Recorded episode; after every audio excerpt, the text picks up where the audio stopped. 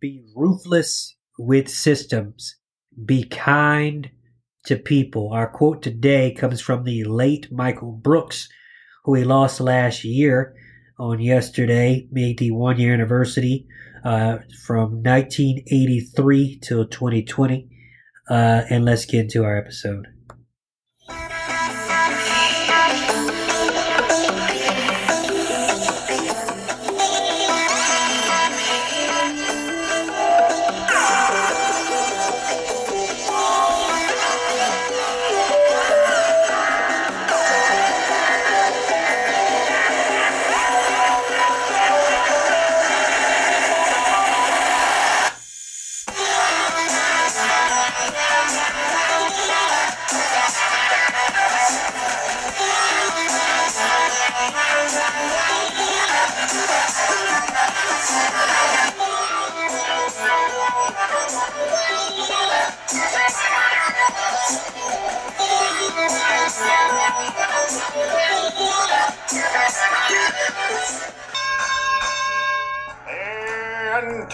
Intelligentsia, the endonym of sarcasm, the naughty professor to your whack ass marmalade. It's T-Bone from T-Bone and Chick Brew in the morning. Now available in podcast format. Simply search for the T-Bone and Chick Brew podcast. Available wherever fine podcasts are sold. We talk about a lot of serious topics on this show. One serious topic is women's health. One company that stuck out to me was vslay.com because the owner is very transparent about her own struggles in the women's health department and she has very great customer service and frequent sales. Check her out, her amazing customer service at www.vslay.com. That is www.vslay.com. The Daryl McLean Show is fully listener supported, independent media that won't lead you to tribalism. You can get a membership for as little as $3 a month at www.patreon.com slash The Daryl McLean Show. So, yesterday was the one year anniversary of the death of Michael Jamal Brooks. He was born August 13, 1983 and he passed away July 20th of 2020. He was an American talk show host, a writer, political commentator, and a comedian. While co-hosting the Majority Report with Sam Seder, he launched the Michael Brooks Show in August of 2017 and provided commentary for the media outlets making regular appearances on shows such as The Young Turks. Uh, Brooks contributed to various publications, including the Huffington Post, the Washington Post, Al Jazeera, Open Democracy, and Jacobin. His book, Against the Web, A Cosmopolitan Answer to the New Right, was published by Zero Books in April of 2020. Uh, Michael Brooks was a self identified progressive, uh, internationalist, democratic socialist, and Marxist humanist. His um, death was unexpectedly on July 20th, 2020. Brooks died unexpectedly at the age of 36. A press statement said that the cause of death was a sudden medical condition. On the majority report, uh, Brooks' uh, sister uh, reported that the cause of death was a blood clot. It was later discovered that Brooks died from saddle ambulosis Upon further medical examination, it was discovered that he had two separate genetic factors for increased uh, clotting. The statement indicated that the foundation dedicated to his work would be forthcoming. Tributes were paid to Brooks by his majority report and Michael Brooks show colleague as well as a range of political commentators from other platforms. Former President of Brazil, Lula da Silva, a personal hero, Brooks expressed his condolences, writing on Twitter my heart and prayers go out to his family and friends. May his passion for social justice be remembered and inspire people around him and around the world. Jane Sanders, the wife of Senator Bernie Sanders, wrote that Brooks work on behalf of justice and humanity and peace, and his compassion and intelligence was impressive. It will live on through the many he inspired. Uh, Dr. Cornel West said of Brooks, He's got a soulfulness about him, and that soulfulness is not just the sharing of a soothing sweetness against the backdrop of a, sensitiv- a sensitivity of catastrophe, but it's also Socratic. It's deeply self critical. He's willing to muster the courage to scrutinize himself. That's where his sense of comic comes from. That he doesn't take himself so seriously, that he can't also open himself up in ways in which he has been shaped by some of the very things he is critical of.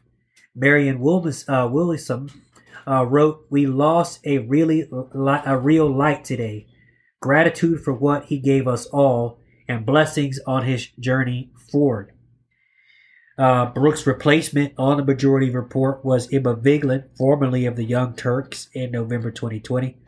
After Brooks' death, the Michael Brooks Show continued, airing over 20 episodes with the producers Matt Lech and David Griscom, and Michael's sister, uh, Leisha Brooks.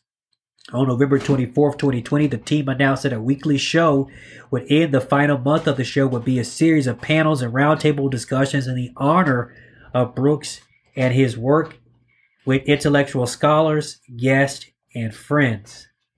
So, Michael Brooks began his career in comedy and meditation, founding the Valley Arts Project and coaching seminars at Sati Solutions. In 2011, he co authored a meditation guide, uh, The Buddha's Playbook, with Josh Summers. His early journalism and hosting work include his contributions to Civic Avic, uh, Actions, Talking Points Memo, and The David Pakman Show. On returning to New York City in 2012, Brooks met Sam Seder, and Sam Seder was immediately struck by his intelligence and his sense of humor and decided to hire him despite his obnoxious warning that he's not great with details. Uh, that year, Brooks began working for the Majority Report with Sam Seder. Along with many other colleagues, Brooks criticized MSNBC for firing Seder over a tweet that he made in 2019. Brooks hosted uh, Intersection from Aslan Media and was an analyst for an American Iranian council. Brooke was known for his mixture of political analysis with comedy. Uh, as said uh, Bhaskar Sunkara, uh, said that Michael wasn't afraid of controversy. He was happy to give an outlet to guests who criticized the left's less productive uh, PDs, but he wasn't a shock jock either. Michael could get away with controversies because of how mixed his comedy was with earnestness. Seder said, I have worked with a lot of great broadcasters, hosts, and some of the most talented comedians in the country. And what was unique about Michael was not just his intelligence and his insight into politics, particularly foreign politics, but his ability to do genuinely brilliant political comedy. Uh, Brooks began co hosting Two Dope Boys, a podcast in 2016, and announced in 2017 that he was starting the Michael Brooks Show, the podcast, which was broadcasted live on tours from very uh, variety of venues around the United States and reached 131,000 subscribers and included interviews with Noam Chomsky, Cornel West, Adolph Reed, Slavoj Zizek. In 2019, Books argued that Turkey's response to the uh, Syrian civil war under the Recep Tayyip Erdogan uh, was partly an effort to erase Kurdish culture in northern Syria. Having first heard of Brazil's uh, President Lula da Silva in 2003, Books began reading Brazil Wire every day during the Operation Car Wash and the Lula Live Wire movement in order to deliver updates to viewers. In January 2020, he traveled to uh, Sao Paulo or Sao Paulo to interview Lula alongside uh, Brazil Wire editors Daniel Hunt and Brian Mier. Brooks also wrote the foreword to the 2018 book Year of Lead, Washington, Wall Street, and the New Imperialism in Brazil, also by Hunt and Mier, which documents the rise of Jair uh, Bolsonaro uh, in Brazil. From April 2020 until his death, Brooks co hosted called Weekends uh, with Ana Kasparian and Michael Brooks, a collaboration with Jacobin at the time of his death, Jacobin was planning to launch a second weekday pod, uh, webcast, The Jacobin Show, with uh, Michael Brooks as the host. Uh, Brooks contributed with, uh, to several publications, including the Washington Post, Huffington Post, Al Jazeera, In These Times, Good Worldwide, Al Monitor, Open Democracy, Jacobin, and Jalodin.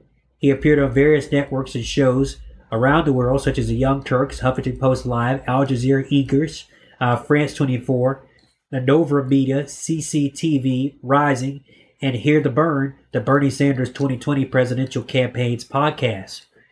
So, I um, consume a lot of podcasts on a daily basis. It's kind of one of the things that I really love to do. I'm not just saying this because uh, Michael Brooks is no longer with us, but in my uh, professional opinion, he was one of the best, if not the best, to ever have a microphone to his mouth. And his compassion, his love, his booming laughter, his wit, and his his his reach of well ranging topics will be missed and it cannot be replaced. And um, I, as the world seems to get crazier and crazier by the day, I find myself wondering what Michael Brooks would say about the situations that we see on a daily basis. And I miss his voice. I miss uh, his laugh. And I am just truly grateful that he got to write his book before he passed away. And um, I will always remember him and will always have a deep admiration and love for him in my heart. Uh, rest in peace to uh, Michael Brooks. In that same vein, uh, Ana Kasparian uh, of the Young Turks, and she writes for Jacobin magazine as well, um, as previously said, was a co-host with Michael Brooks on Jacobin. Uh, the Young Turks did a really good tribute to Michael Brooks, and I would uh, be remiss. I feel like I would be um, unsincere if I did not just play it in its entirety before I get into the news. So here's Ana Kasparian and um, on a tribute that the Young Turks did to the late Michael Brooks. Uh, the one year anniversary of honestly like the most shocking death that I've ever experienced, and that was you know Michael Brooks dying um, unexpectedly of um, you know he had a, a, blood clot. Which is terrifying because this could happen to anyone, really. Uh, mm-hmm. This is something that's sudden and doesn't have any, you know, symptoms ahead of time. And uh, I remember a year ago, Nando calling me after I had finished TYT's production meeting in the morning, and he told me, and I couldn't even, I didn't stay on the phone. Like, he told me, and I just, I had to go immediately and, like, lost it. Um, I can't wow. believe he's gone. Even even now, it's hard to process it. So we'll start with some substance. There's some funny stuff in here too. But the first video um, I, I, also shared on Weekends, which is the show I host with Nando on Jacobin. Um, and it has to do with uh, Michael Brooks's thoughts on U.S. imperialism. Let's watch. There's a countervailing tendency where, you know, if somebody's opposed to U.S. interests, we have to sanitize them. We can't have an intellectually rigorous conversation. I think that doesn't work because I actually mainly, even just frankly, for if you wanted to look at it in terms of propaganda purposes, I don't think that kind of bullying about everything works. Mm-hmm. Um, and I would actually make a really hard and fast distinction, frankly, between um, the enormous complexity of something like China, which we just need to learn how to be adults about, um, which is going to push back against uh, the new Cold War, fear mongering, war mongering attempt. Also, combine the fact that that push against China is delusional. I mean, how are you going to, how much are you really going to bully a rising power where your entire supply chain relies on them?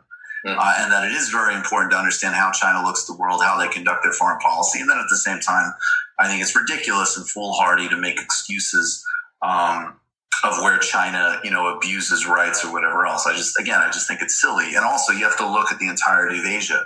In the Middle East, um, you know, there's big variance here in terms of Iran, Syria, wherever else. But, uh, and again, abuses committed by these various governments and leaders like Assad, but the main story is pushing away U.S. interventionism, U.S. imperialism, which is extraordinarily aggressive in the Middle East.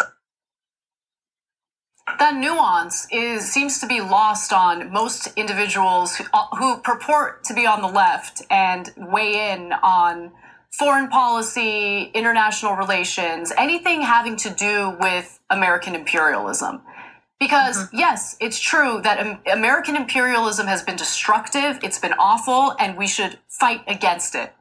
But to do that while simultaneously minimizing the crimes committed by dictatorial regimes is not anything I'm interested in. Because guess what? I come from a people who have dealt with genocide. And thanks to the disinformation peddlers of the early 1900s, um, the international community for a long time denied that they were victims of genocide. So for yep. me to sit here and whitewash the war crimes of other dictators, I think it's ridiculous. And I'm not going to do it. I'm not going to engage in it. The reason why I loved Michael is because he was able to hold these thoughts together, right? Without, uh, you know, being accused of being pro anti uh, pro American imperialism. Like he was just able to kind of like distill every situation in a way that was easy to understand, easy to digest, and was just accurate. It was accurate. Yeah.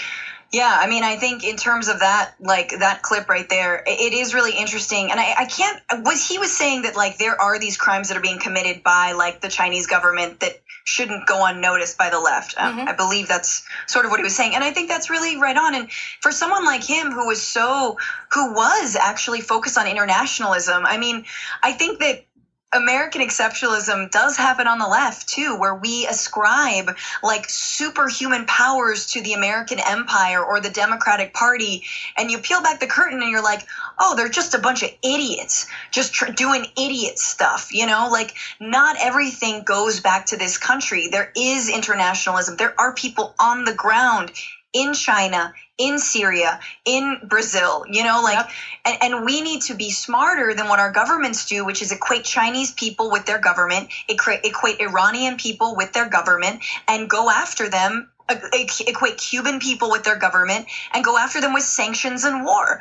And we need to be stronger and smarter than that and say, look, no, it's about solidarity. And man, Michael knew that. Yep. You know, Michael was was was into that but like we we i feel like the left you know we had it in the 60s there's sort of a resurgence in the 80s and central american solidarity but like we've definitely lost the international solidarity piece of how do we support workers and environmental activists and women's rights not from a, a place of imperialism not through our government but like through social movements through the internet through you know through who we interview and such. Exactly exactly and yeah, he was very clear on Syria as well. Very clear on it. Um, so I want to go to this next video. They're just so triumphant. They're like all the Republican emails I got were like, "We did it." We go over this a lot. Uh, some people find it necessary. They can't just say, make all of the true statements, which is that U.S. intervention in the beginning and generally, besides preserving some protection with the Kurds, is a very bad idea. That we supported through the Gulf states all these jihadist groups and, and horrible actors. That's all true. And Assad's a butcher who's vastly disproportionately sort of culpable for most of the violence there. Like this is all correct. And some people seem to feel that you need to have like some counter narrative fantasy about him in order to be anti-interventionist, which I just don't agree with. But I think the other, uh, the other really important thing coming out of this though is that even if you look at somebody like Patrick Cockburn, who I, you know, I might not always see this. He probably looks at it a little bit more from the kind of Assad lens that I do, but he's there and he's an incredibly good reporter. And, you know, he's basically saying like, and I don't know if this is possible, but like, yeah, Assad's going to say, but he needs to release political prisoners and they need to stop engaging in violence and the Kurds need to have some protection. Like there, and the refugees, much more needs to be done for refugees. There's actually, in terms of substance, I think what's funny is I think there is actually a left position. It's just that everybody's fighting on all these relative margins and conspiracy like, become, theories versus become, like it's become a stand-in and a be- proxy for other arguments. Yeah, it's simple, simple, clear, nuanced, and there's a reason why certain people uh, wouldn't attack him. You know, for saying what he said in that video, and which, by the mm-hmm. way, he had similar comments in several videos on Syria. Uh, but I do find it fascinating that like no one dared to treat him the way that I've been treated uh, lately as a result of basically saying the same thing about Assad, right? Like it's anyway, but that's whatever, beside the point. What I loved about him was just his honesty and how right he was, right? Like Yeah. he, he was well read, he was intellectually curious, but more importantly, like he had a guiding principle that informed all of his commentary. And that's why he's consistent throughout all of his content because he, there was never any, you know, pandering to what's popular at the moment. There was never any BS like that. He was just very clear in in in his beliefs, in what needed to get done. He cared about strategy. More importantly, he cared about winning. And that's why he did call out people like Jimmy Dore in his content because he saw them as an obstacle to winning. And to be sure, we're experiencing those obstacles right now. Oh my god. Yeah. Counter counter narrative fantasy. That line, that phrase of like being so far left that you wrap yourself in a counter uh, like a counter narrative fantasy. I love that. Like that yeah, you excuse everything and we see that, right? Like that you put people put ideology before fact. And honestly, it's something I appreciate about you Anna cuz you god, you dive through and read so much news every day and if there's a, a twist in the story, you're going to name it. If there's a if if the SOT continues and people need to know the context, you're not going to Tucker Carlson it. You're going to name the even if it doesn't support your ideology. Mm-hmm. Because actually it brings up more questions and that's a great conversation. And then people get convinced and then people learn. Like it behooves progressives to be curious, to ask those questions and to be able to say two things at once. Walk and chew gum, baby. Like we forgot that. God, we forgot how to do that. I know, I know. It's so depressing. Um, and I'm going to go to the final video because we're running out of time. Uh, but, you know, a lot of people, and Ben Burgess was talking about this during his tribute to Michael, and it was. His tribute was wonderful. Everyone go check out, give them an argument. Um, I, I love the videos that he chose to share featuring Michael, and I also love the you know tribute that he gave personally. And he talked about how you know, after Michael's death, a lot of people are like making it almost seem like he was this perfect, unflawed person who never like did anything wrong and never like he's he was human, like he was flawed in other ways, right? And I don't I don't want to get into his flaws, but one thing that like has been standing out to me is people seem to think that like he was always above any drama or dunking on people. One of the things I loved doing on his show was dunking on Dave Rubin. We did a lot of that. Um, but he he also again like he would he would be measured and he'd be careful in how he would go after it, people who identified as part of the left. Um, but when he would do it, there was always a purpose for it, right? And he did do this quite a bit with Jimmy Dore. And I think that this mashup video, this is part of like a, a longer 11 minute long video, which you guys can all watch on YouTube if you want. Um, but someone did a mashup of his response to a caller about Jimmy Dore. And I think that what he says here is exactly what I wish I did a better job in communicating, um, but what I think he did a great job in communicating. So let's watch. The beef with Jimmy Dore. I'm not trying to create Hillary comms director tweeted something or some bull, and you're vote shaming. That's a big phrase they like. Well, that's exactly what you're doing. Look, the the beef with Jimmy Dore. I'm not trying to create broad reactive populism. I'm trying to create a left path to saving democracy and generating some type of what we call socialism, which means different things to different people. But that's an actual thing. And a major part of that thing is building alliances across lines that include not unnecessarily alienating people who, as an example, might support Andrew Gillum. And I know we have a reputation as being the most smug and arrogant show on YouTube, which is awesome and hilarious to me. And I'm definitely funnier. But the endless whataboutism, the endless false equivalencies, the endless moralism, and the endless just focus on electoralism is is both and it's substantively wrong. It's miseducating people about how to think about politics. They have nothing to do with how much you curse, how much you hate, you know, Neera Tanden or Hillary Clinton. Nothing to do with whether or not you want to be wonky or not. I think Jimmy is a funny, entertaining, and interpersonally, in my experience, nice guy. But for all of the substantive reasons, those are problems in how you're doing politics. And it also includes recognizing that in today's world, the primary threat is the fascists running it, not something that John Edwards said in 2009 that you can make a clip about to do a false equivalency. That's bull. It's wrong. Then you have to admit that he's a Fox News on the left. No, And I don't. Fox News no, works. he's not. Fox News helps win. Fox News has a strategy. Fox News is relentless. Do you think Fox News would do over 70% of their clip on how he's not a real conservative and he's a sellout?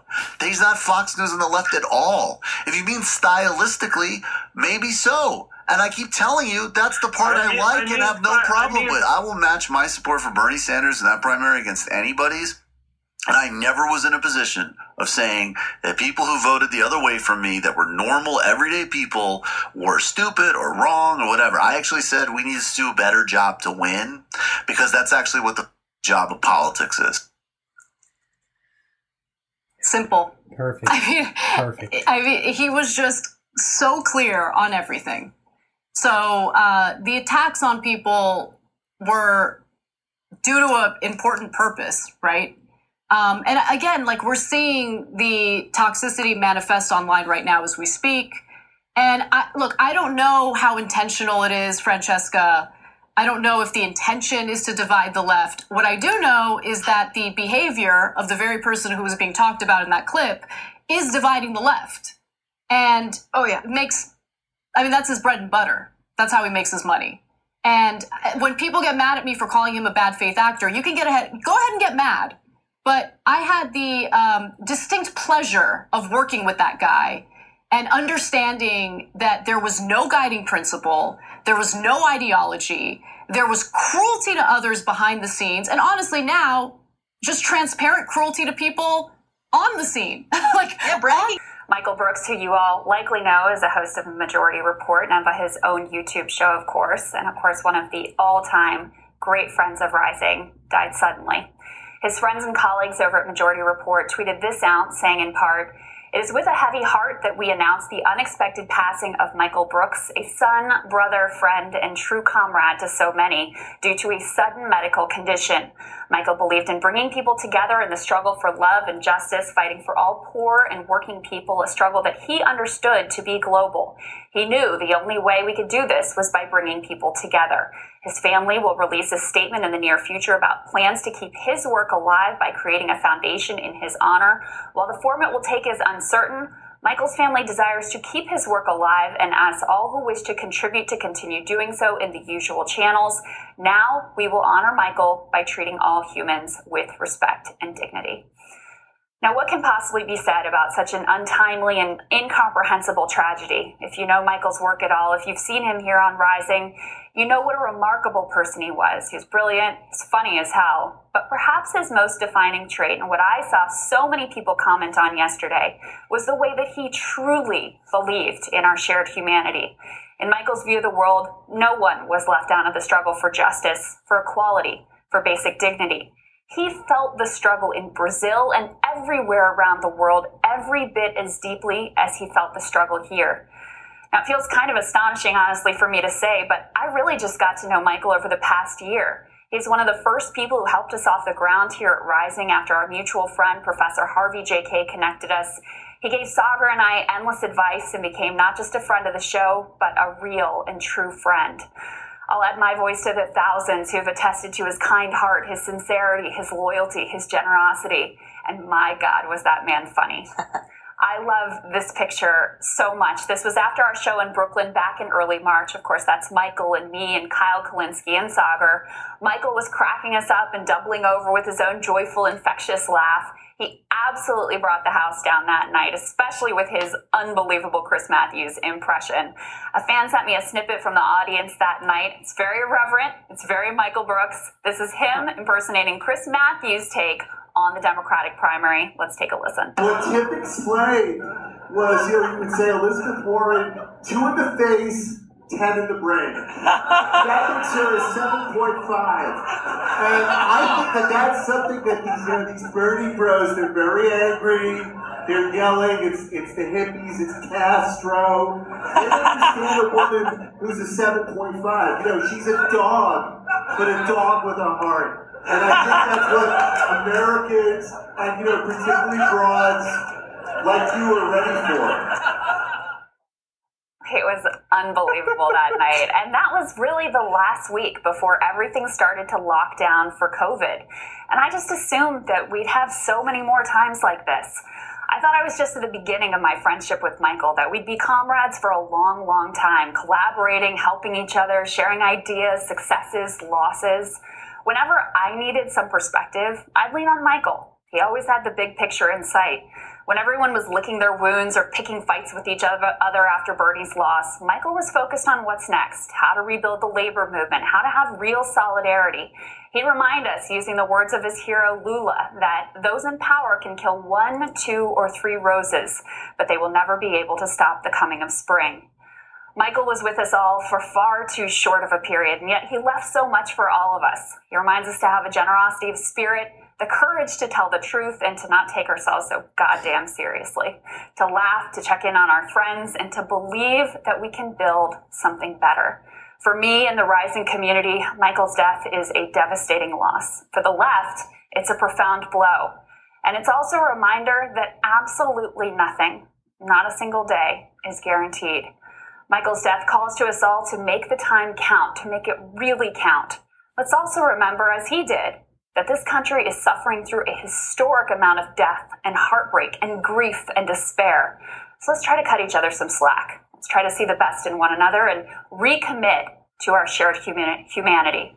We send our deepest condolences to Michael's family, his friends at Majority Report, and all who knew him and loved him best.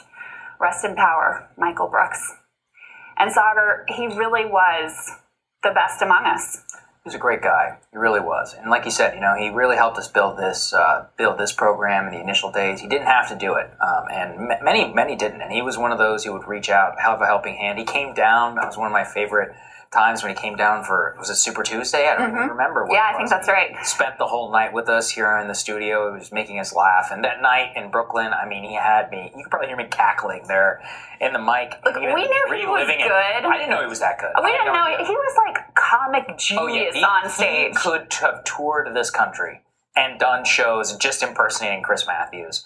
And also, he was one of the smartest guys I've ever met. You know, he would well, he had all these things about Jamaica and the CIA that he was always telling me about. I had this great time on his show when we talked about China for 30 minutes. It's one of the most like best intellectual discussions I've ever had with anyone on the left. And the very and that was the other thing I want to make sure people remember about Michael. It was just like unbelievable charity Yes. um, unbelievable charity and loyalty. And the last video I watched of his was on his show, where he actually got into a fight on his own show talking about me and talking about this whole right wing populism thing. And he was somebody who always displayed intellectual curiosity. And despite the fact that he got a lot of criticism and even more, I watched him just grapple with it and stick to his guns. Was never somebody who sold out in any respect whatsoever. It's like you said, I expected him to be around for years. I wanted to work with him, you know? I No, really we- did. I we loved, just- I just loved assumed. talking to him. I really did. I loved, we would get into, you know, spirited debates and, and many other things and make fun of each other, but he was a great guy. And it's just, you know, the world is worse off without him. we all learned so much from him because he was so intellectually curious. He was so well read. He knew the history of our country. There wasn't a country in the world that you couldn't ask him but he wouldn't have deep and detailed and specific knowledge about and an opinion about, by the way. I just can't I just can't wrap my head around the loss. I mean, it just came out of absolute nowhere. This young, you know, healthy guy as far as anyone knew. And so, look, we're going to do our best to, to honor what he stood for. I think that commitment to all of our shared humanity, that intellectual cur- curiosity, intellectual fearlessness, too. I mean, that's part of why he's not afraid of you because he knows he can tangle with you and do just fine in an ideological debate. Um, so we hope to bring that spirit to our show every day in his honor. And um, again, our deepest condolences go out to his closest friends and family and his colleagues there at Majority Report. Question. Um, it says on your Twitter that you're Jewish. Am I getting this right? No. Is it the right Twitter? On my Twitter bio, it says I'm Jewish. No, but like in your tweets. I just I don't want to. I yeah, I have Jewish background. Okay. think of, Okay, uh, so as someone with a Jewish background, yes. how do you feel about Bernie's plan for Israel, especially as someone concerned with foreign policy? I love it. It's an absolutely necessary. My Jewish values teach me to oppose apartheid. Okay. Could you elaborate, please? I mean, there there really isn't that much to elaborate on. I mean, it. Have, has anybody ever been not only to Israel but also to the? Have you been to? Have, but have you been to the West Bank? Have you been to Gaza? You went to Gaza. Oh, okay, but not to Gaza. Well, you no, I know people have gone to Gaza. You could definitely go to Gaza. Um. So for me, my politics are built on a base of you know, economic justice and actually really like anti-racism, as, in some ways as distinct from some of this sort of woke stuff in a way. But when I was, I was already, look, I grew up, you know, I was pretty connected to left politics, so I always knew growing up about the travesty that was the human rights situation. And I knew that people that think people I admired, like Nelson Mandela, said, you know, South Africa is going to not be properly free until the Palestinians are free. In 2006, I believe, I wrote, I read a piece by a guy named Tony Judt in the New York Review of Books, who was a really important Jewish scholar, and he just said, like, li- the argument was that, like, literally, this is childish. Like the idea that you have an ethno state or a religious state, if you're committed to any type of broad based social, economic equity and civil society, it doesn't work. No matter how justified, right? Of course, there's justification because of Jewish history for Israel. There's justification for Kurdistan because of Kurdish reality. There's, there's justification for Pakistan. It's notable that Israel and Pakistan are both disasters. Israel not in the sense of, you know, look, if you're a European Jewish background, you have a nice life there. If you're not, you are, even inside 67 borders, not a fully equal citizen. And the situation in the West Bank is, I mean, it is literally Jim Crow like. And Gaza is, I mean, it's, it's just an atrocity. So that's not something that anybody can reasonably ask me to support. And I understand you know, yeah, there are some actions from some Palestinian groups that, you know, we can condemn. In fact, those have not even really been in any way seriously in play since like 2003. And when we talk about, you know, look, and the apartheid word specifically is both used by people who were crucial in ending apartheid in South Africa, like Desmond Tutu or Ronnie Kasrils, who served as intelligence minister under um, Mbeki, who I've interviewed. And the other main people who use the apartheid word are Ehud Olmert and Ehud Barak. So it is what it is.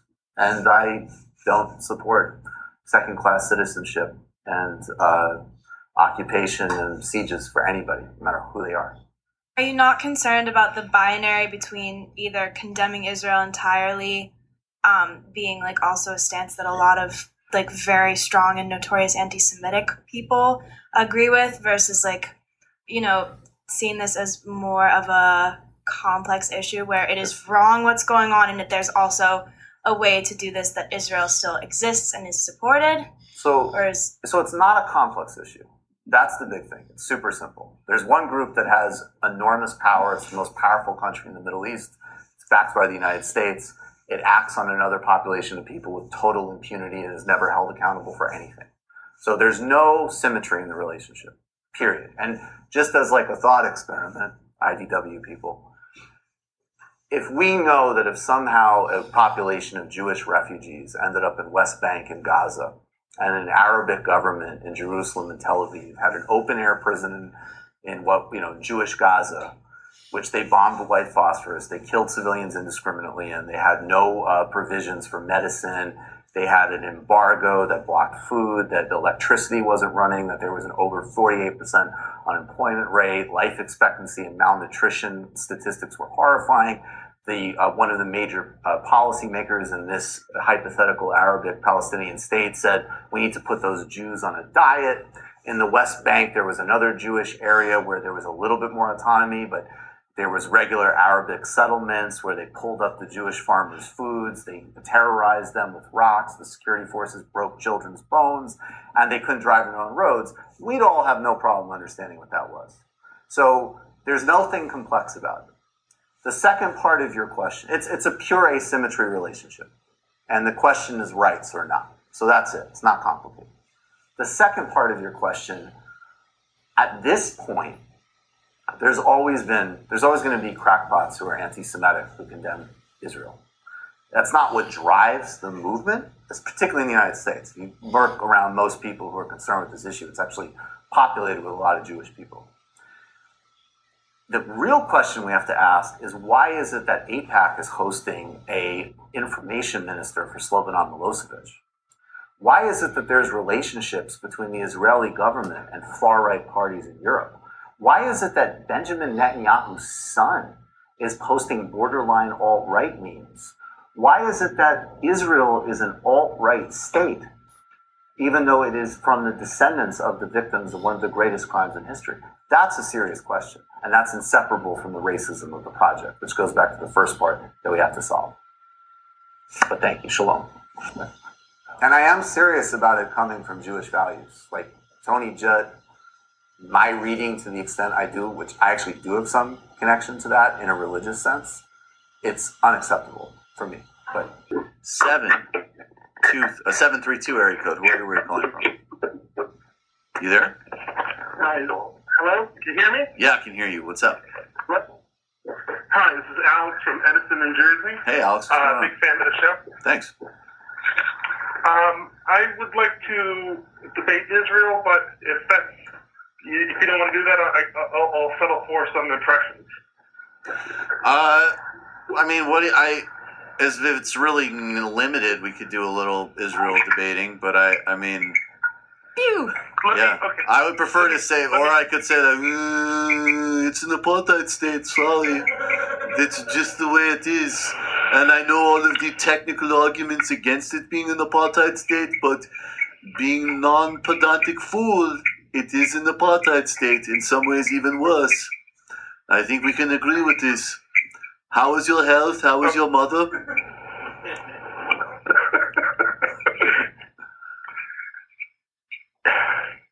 If you are against Israel because they're an, they're an apartheid state, fine. But then you have to be against every other country between Libya and like Malaysia. Well, I love Malaysia. I am a very big fan of Muhammad uh, uh, Mahathir in Malaysia. Obviously, I'm a huge proponent of uh, his dictatorship. Yeah, I mean, no, dude. I, I guess I hope he comes back to power in his 90s. You know, I, I hear. I, I guess I feel like that line of argumentation with somebody like me just really doesn't fly. I like. There's no other country that you're talking about. Certainly not in that loop that anybody like anybody here is a defender of. So that just doesn't work. The only other distinctions I'd say is that it is unique. And and the specific there Morocco is in a specific is in a similar situation in some in some ways in the Sahel and Israel in the West Bank and Gaza. That is a very specific, historically unique, and indeed South African like situation. And the third thing that I would say is it's not just the thing that happens in the United States discourse. And there's other people, I, I've called out people who are specifically focused on Israel in a way that at times some for some people certainly is anti-Semitic. But the reality is in the United States, if I criticize, you know, Saudi Arabia, which I actually probably spent more time criticizing than Israel recently, nobody's going to come to me. They might say, well, look, Saudi cooperates with us on certain important intelligence areas, whatever, you know, they might have um, kind of realist arguments for Saudi Arabia. No one is going to come to me and say, you have it all wrong. Saudi Arabia is the most moral monarchy in the world. How dare you? You're anti Arab and all of this bullshit. So when you have a country where literally in front of your face, nonviolent protesters, or fuck it, maybe even slightly provocative protesters, but people who are not any way threats to the well being of soldiers are getting shot point blank range. Uh, and people are still going to defend that. You have something profoundly wrong and sick going on. So I don't have any specific. Yeah, I don't have a specific brief for Israel. I look. I, the last thing I'll say is, look, man. I mean, I I'm I believe in democracy. I believe in social delivery for everybody, and I don't like ethno states, and I don't like any form of ethnic discrimination. So how can I be gung ho about Israel? It's impossible. Read Avraham Burg. That's kind of my rap. I understand, and I, it, I feel like I'm very progressive on this issue. And in the interest of brevity, I'll just leave it at this. Yeah. There is no Palestinian peace plan other than complete capitulation by Israel. That's Tell so me you're like, wrong. Uh, you're wrong in actually several really significant ways. So one is that first of all, let's make the distinction here. The Palestinians that actually run, like the PA Palestinian Authority, is not only the only upholders of a two-state 67 process and have given into uh, Israel on many, many, many vital policy issues. They're literally like a local Israeli government in the West Bank. So, as far as that faction, the governing leadership of Palestinians are the only moderate faction in the whole sort of process, and they're security co- subcontractors for Israel. So, that's crazy. Uh, Hamas, first of all, they're very, I mean, it, you can't, it's a complete asymmetry of power. But even Hamas has actually talked about essentially like decades long ceasefires and, and, you know, incredibly extended quote unquote temporary agreements, which would enshrine a two state process, but in fact, you know, liberate Gaza. Then, and, and that of course doesn't, you know, Hamas has committed great crimes, no doubt about that. We don't need to whitewash anybody, as of course is Israel. And then the third faction are people like Marwan Barghouti who are engaged in nonviolent uh, civil disobedience and BDS campaigns because they say if you're going to control my life and I'm going to live under you and I'm going to, you know, follow your laws, you're going to control my freedom of movement, then I should have the right to vote and have an assembly. And any person in 2018 that doesn't agree with that premise, uh, whether they be Palestinian or American or Israeli or Sudanese, um, is my political enemy. Uh, period. And we're at a point now where the two states has become logistically impossible because Israel's never stopped constructing settlements. And so the real question is now, just as Ehud Olmert said in 2003 it would be, apartheid or a one state democracy. And Ehud Barak has said the same thing. And any person who has progressive politics has to uh, support that and work towards the security and the well being and the democratic representation of every single person in that landmass, period. Usually, when I go on I 24, uh, we've played it sometimes. In fact, if you haven't looked, uh, watched it, you can either go back in the post game archive or I think we clipped it as Michael Brooks debates a Mayo brain. Who came up with that title? Ma- uh, Nation of Islam Obama. like literally. Okay. I said that in character, and I was Oh, okay. like, you know what, that works. Gotcha. Fucking Mayo brain. Didn't know if we wanted to shout out Forrest, but gotcha. No, I think I That think was, yeah. I think that was literally Nation of Islam Obama, which is basically my deep subconscious. And um and so but usually when I go on I twenty four, it's like uh, you know, Michael, you're going to be talking about whether or not Trump is a criminal, and uh, you're going to be talking with, uh, you know, Jack Bickle, who's a ham wave radio operator who really likes Trump, and the Bible, and uh, you know. But this debate on Ilhan Omar, I was up against. Well, let me just put it this way: I was up against a guy with an accent, which is, as I point out in the clip, a huge disadvantage. But um, let's play a couple minutes of it. We'll stop, and everybody can stop with their feed. I know Griscom had some feedback on this, but this is actually legit. Uh, you might learn from this if you're dealing with people who are smearing Ilhan Omar. Joining us now is Michael Brooks, host of the Michael Brooks Show and co-host of the Majority Report, and David Efune, editor-in-chief of the Algemeiner. Uh, David, uh, this was a victory you would acknowledge for progressives and perhaps something of a setback for staunch supporters of Israel. Yeah, I think that's absolutely the case. Um, but you know, problematic in in a number of ways, and I think perhaps what it was the first sign of is what uh, Bret Stephens called today the Corbynization of the Democratic Party. Pause it. This is something that At this point, I'm already like, fuck you. Bret Stephens. Bret Stephens, automatic. I, I, I, I honestly was on the border of Bret Stephens in the debate. Okay.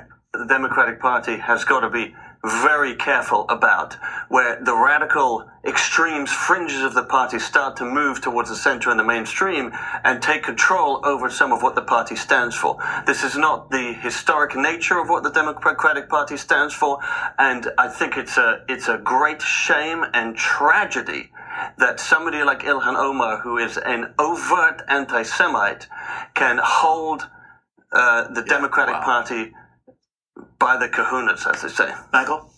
Well, I just want to know, first of all, you're always at a bit of a disadvantage. Maybe we should rewind it a little bit because everybody, yeah, he mispronounced it. Did you- Is, but I'm assuming people, did people laugh? At, I didn't even realize how dismissive I was of my body language there. It's actually kind of funny. Party by the kahunas, as they say.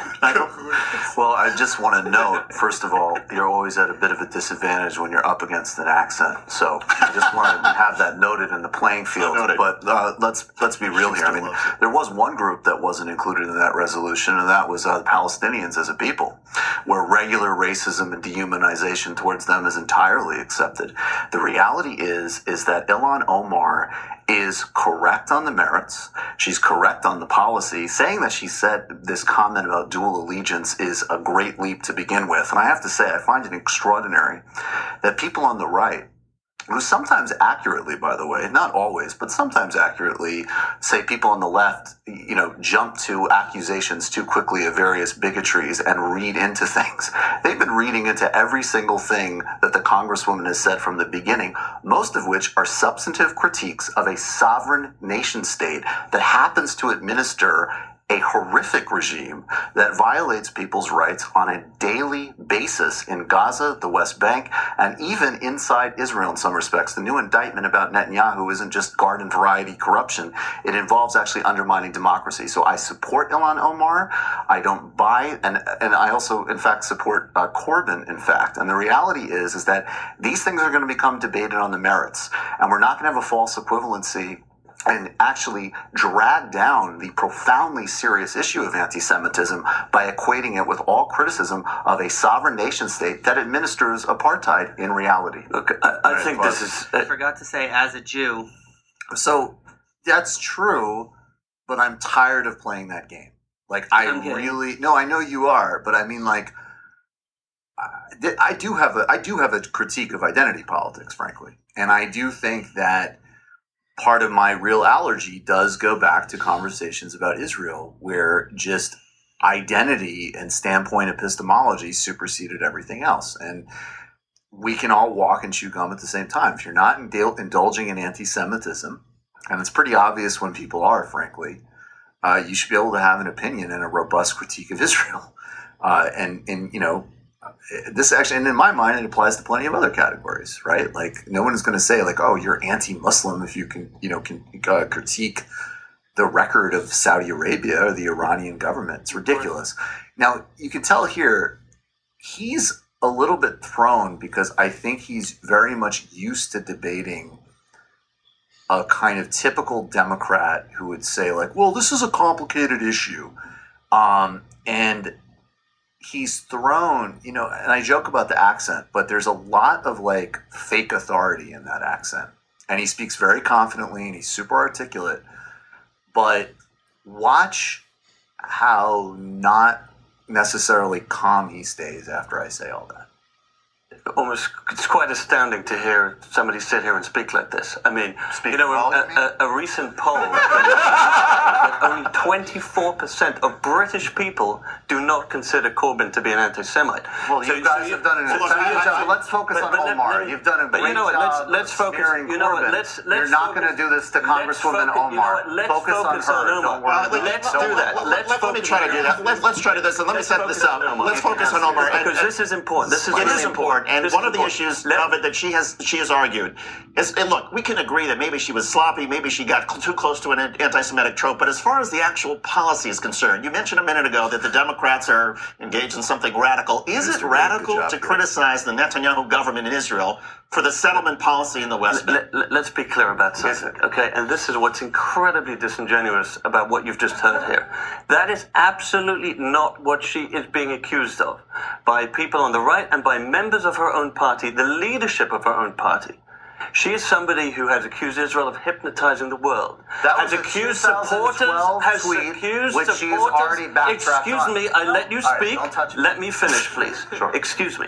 She has, me a lot. she has. She has. She has accused supporters of the Jewish state of being motivated by money, and she has Every accused- lobby plays She has a role accused in the, the politics. largest. That's reality. The largest pro-Israel Jewish Right, organization. and the House That's passed a resolution condemning her for that. But again, to my wait, question, wait, wait. again to my question, is it radical to criticize the Netanyahu government for their settlement policy in the West Bank?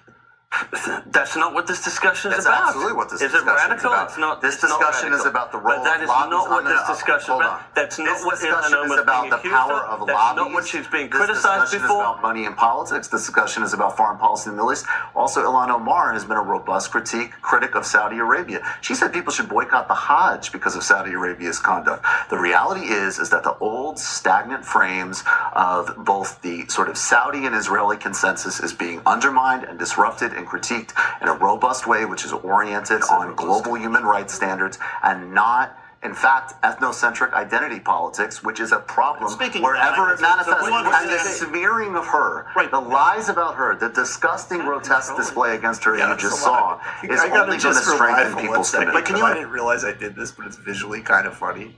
Just go back just like a few seconds. I'm I, well. This is another thing too. Is don't worry about looking polite.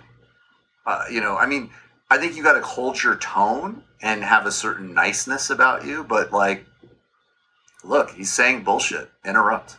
Ethnocentric identity politics, which is a problem Speaking wherever it manifests. and the smearing of her, right. the lies about her, the disgusting, grotesque display against her you just saw, is only going to strengthen people's commitment. But can you understand why a lot of people who support Israel, they may criticize the Netanyahu government, feel that Israel constantly gets singled out by people on the Democratic left in a way that is unfair compared to the rest of the world? So, in terms of reality, let's break this down. Number one, there is, first of all, if Israel wants to be held to a higher standard than a place like Saudi Arabia, it's going to be held to a higher standard. When people say, well, why don't you complain about the Saudis? First of all, everybody does, and the Saudis at least don't have any pretensions that they're anything other than a brutal theocracy and monarchy. The Israelis have maintained a position of being the only democracy in the Middle East, while they have maintained an occupation of another group of people for over 40 years and regularly killed and bombed civilians. And the second standard is, is that, look, again, in terms of reality, Israel has not only serious and profound and systemic problems, which even poses a threat in some respects to our security, but like Egypt, we happen to fund them greatly. And so, therefore, it is a different relationship. But you will find that those who criticize Israel in good faith, uh, as many Jewish activists do, of course, are going to be actually the same people, as you see with Omar, who are questioning the relationship with the Gulf monarchies and other areas of dysfunction in Middle East policy that will never be wrong, no matter how many lies and smears people throw at her. You know, we can have a long discussion about Middle East policy. Pause it. But what you This is where he's lost it. This is where he's lost it. And I'm not, and again, I'm really just like, I'll try to find one where I fucked up because this isn't like, it's fun, whatever. But this is it. If you're in this engagement with somebody and somebody else is watching, the constant goalpost shifting, and he's still trying to use that tone of like, I've got this under control here, but he's done. How many lies and smears people throw at her? You know, we can have a long discussion about Middle East policy. But what you have seen tonight is is disingenuity at the highest level. I agree. This is not what this discussion is about. This is not this Policy. Please don't interrupt. I let It's you speak. policy. I let you speak. Please don't interrupt. And focus on policy. Please don't interrupt. Focus on policy. this policy. is about a person who has come into the United States Congress and repeated, as a repeat offender, bigoted tropes against the Jewish community. She's been called out from it across the board, from within the Jewish community, from within her own party. And the, But the the, concern the, is the people who agree with you, and look, there are plenty of people who do agree with you, and may say that you know what she did was unconscionable, but by playing it out the way it did, by hitting back so hard at Ilhan Omar, it doesn't seem like any sort of threat to Israel or people who support Israel. The Israeli right has essentially lifted her stature. She has more power now than she did a week But also, But let's again, be clear, most about the Israeli right, right? The criticism here is coming from across the political spectrum, and it's a very specific criticism. This is not criticism about discussion of Israel. It's criticism about repeating anti-Semitic tropes, and that's the charge and- of and- and it's loyalty. the- and it's that's the charge is- of being we don't influenced accept, by which we don't money, accept that premise. right? And that's And the charge of Israel hypnotizing the world. and every These single are the kind of tropes that you saw Every Nazi single propaganda. person is ex- is in. This was definitely rude, but I saw the one minute warning, and I never leave these things without getting the last word. hypnotizing the single- world. and every These are the kind of tropes that you saw Every Nazi single propaganda. person is ex- is influenced by money from every single lobby. There's no magical exemption with AIPAC, and she's right. Michael Brooks, David Efune, good to have you both on. Terrific discussion. We appreciate Yes. that was pretty fun. That was like a buildup of years of arguments I've had over dinner tables about this. Finally getting personified in one. What is that? Was that a, you think it was Australian or South African? I don't know. Uh, it you know it helped that Schuster was fair. Yeah, I was impressed. Yes. You you did a good job keeping him focused though, like particularly when you you uh, took almost the role of the moderator of going after him, being being like, don't make this about Corbyn, stay on you know Omar. Was suddenly you as a guest were helping the interviewer moderator person keep it on focus, and he suddenly then reinforced your point a few times. Like that is smart. right. Well, that's the because that's the play. They're gonna like uh-huh. bring all this other bullshit in, and then, but even there again, like the the, painful thing about cable TV is like obviously there's a much in more interesting, broader conversation you have about Corbyn, but like the main takeaway in that is like, no, I'm not leaving my boy hanging. So I've got to also say, while I'm not going to get distracted by that, I still back him. Well, it also make, makes him make a decision like, is he going to follow up on the Corbyn comment? Well, and you notice what he did is he said 23, only 23% of Britons uh, think he's not an anti-Semite, and I said, right, because you did a great job smearing him, and we're not going to allow that to happen again. And then, as Ben Burgis, who told me after he watched the debate, he said, a poll number is not an argument. Classical Burgess. You've just watched a Michael Brooks show video, and you can watch all of our full main live shows every Tuesday night at around 7 p.m. Eastern Time. And subscribe to get all of the clips you want. We're covering the globe, we're focusing on international relations, the intellectual dark web. We're having fun, we're doing deep dives with a lot of amazing guests. Of course, become a patron for the whole thing at patreon.com slash TMBS or subscribe to this YouTube channel and help us keep growing and get that content out there. Subscribe below. So I know that I could keep going on playing uh, Michael Brooks clip after Michael Brooks clip. Uh, clip. Um, I'm going to link to all of the stuff that I have played in the show notes, and you can support uh, the Michael Brooks show still at the Michael Brooks uh, Show Legacy Project. I'll link to that in the show notes as well. And uh, thank you for tuning in to this episode where we did our best to remember uh, the late Michael Brooks. And I'll see you all on the next episode of the Daryl McLean Show.